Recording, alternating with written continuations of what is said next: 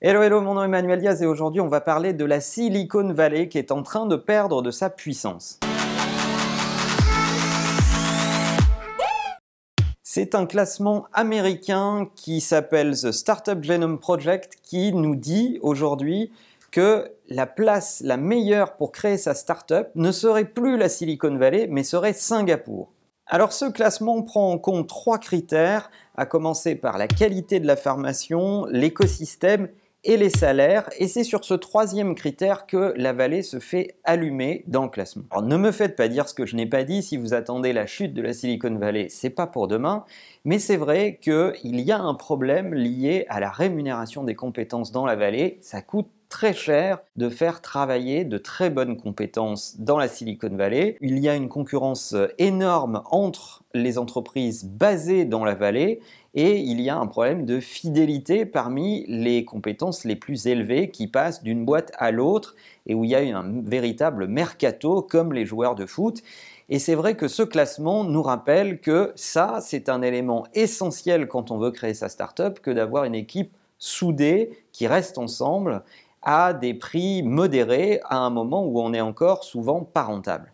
Alors c'est vrai qu'en France, on regarde beaucoup la vallée comme euh, un exemple, et on a raison de regarder la vallée comme un exemple, c'est quand même là où est née notre industrie, mais on a tendance à ne pas regarder aussi à la loupe le reste du monde, et notamment l'Asie, qui euh, est une zone qui va extrêmement vite, qui a des compétences nombreuses, euh, très qualifiées, très disponibles et fidèles si on les met dans un écosystème bien maîtrisé.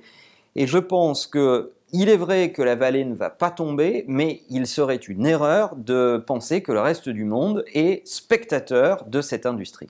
Au fond du fond, je pense surtout que la vallée va être moins dominante. C'est l'endroit dans lequel il va falloir être et dans lequel il faut déjà être. Euh, je ne vais pas vous dire le contraire, étant euh, partie prenante du projet de mon frère The Refiners. Pour ceux qui ne le connaissent pas, allez euh, googler The Refiners qui aide les entreprises du reste du monde à réussir dans la vallée, là où il y a l'écosystème. Donc c'est important d'y être pour comprendre l'écosystème, pour comprendre la rapidité de cette industrie et pour être au milieu des acteurs qui comptent et des plateformes qu'on n'a pas su faire émerger euh, en Europe. Mais pour autant, il est extrêmement important de regarder maintenant son business dans une économie mondiale avec des vrais savoir-faire dans certaines zones géographiques. Et en Europe, on a des savoir-faire. En Asie, il y a d'extraordinaires savoir-faire. Et il va falloir désormais être capable de piloter son business mondialement. D'ailleurs, ce classement fait arriver Pékin et Shanghai directement à la quatrième et huitième place, ce qui montre que globalement les États-Unis sont en train de perdre de la vitesse et que d'autres places dans le monde sont en train de monter et de proposer des écosystèmes qui euh, sont tout aussi performants. Alors il y a encore beaucoup d'entreprises qui ne savent pas travailler en multi-géographie et en méthode follow the sun, c'est-à-dire euh, des équipes qui suivent euh, la, durée euh, d'une journée finalement et qui sont capables de partager des projets quelle que soit la géographie dans laquelle ils sont basés. Et personnellement, je pense pourtant que c'est l'avenir, c'est l'organisation en network plutôt que l'organisation en building où on fout les gens au-dessus les uns des autres dans des étages différents du même building et c'est la seule solution pour travailler avec eux. Ben non, ça, je crois que ce modèle, il est terminé et aujourd'hui, il faut savoir travailler avec euh, toutes les géographies, avec toutes les compétences et avoir des outils et des méthodos qui permettent euh, de faire la glue entre toutes ces compétences, quel que soit leur positionnement. Je serais d'ailleurs curieux d'avoir votre avis sur cette question. Est-ce que vous bossez dans une boîte qui a des correspondants à l'étranger? Est-ce que vous avez des collègues de travail dans d'autres géographies, d'autres fuseaux horaires? Comment travaillez-vous avec eux?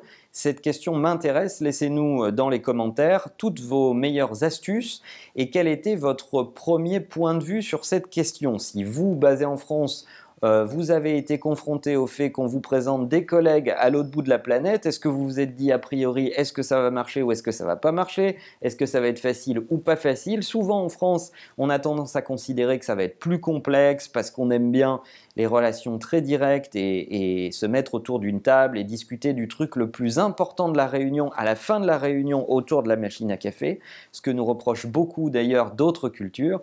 Euh, racontez-nous tout ça dans les commentaires parce que je pense que c'est passionnant de voir comment nos entreprises en France sont capables d'utiliser la mondialisation comme un effet positif et un levier de croissance. Vous êtes de plus en plus nombreux à nous suivre sur la chaîne YouTube ici bien sûr, mais aussi en podcast sur iTunes. Euh, ce contenu est disponible en podcast. N'hésitez pas à vous le mettre dans les oreilles pour aller vous balader. Et en attendant, la meilleure façon de marcher, c'est bien sûr de vous abonner. À bientôt.